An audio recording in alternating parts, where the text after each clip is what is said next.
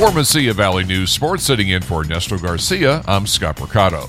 Aaron Rodgers says there isn't much to read into about his recent Instagram post. Rodgers said Tuesday on the Pat McAfee show that his lengthy IG post was not an indication of his future. He explained that it was a post to show gratitude towards some of his Packers teammates and said on the show there's nothing cryptic about gratitude.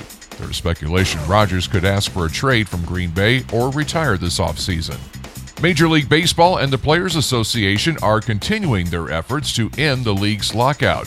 ESPN reports the sides met again Tuesday in what was another failed attempt to come to terms on a new collective bargaining agreement. The Players Union made changes to its demands for two year arbitration, but requested an increase in minimum salary. That was viewed by the MLB as a step backwards in talks. The sides are reportedly slated to meet every day until February 28th. That was a deadline to avoid moving opening day, which is scheduled for March 31st. The Kansas City Chiefs are releasing a veteran linebacker to save cap space. Anthony Hitchens was released by the Chiefs on Tuesday. The 29 year old joined Kansas City as a free agent in 2018 and played 70 games over the course of four seasons with the team. The Chiefs will save about $8.4 million against their salary cap in the upcoming season.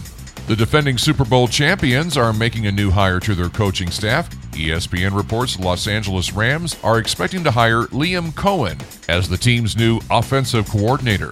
Coen returns to the team after leaving in 2020 to serve as the offensive coordinator at the University of Kentucky. He will replace Kevin O'Connell, who was hired to become the head coach of the Minnesota Vikings earlier this month. That's a look at Mesilla Valley News Sports. Sitting in for Ernesto Garcia, I'm Scott Mercado.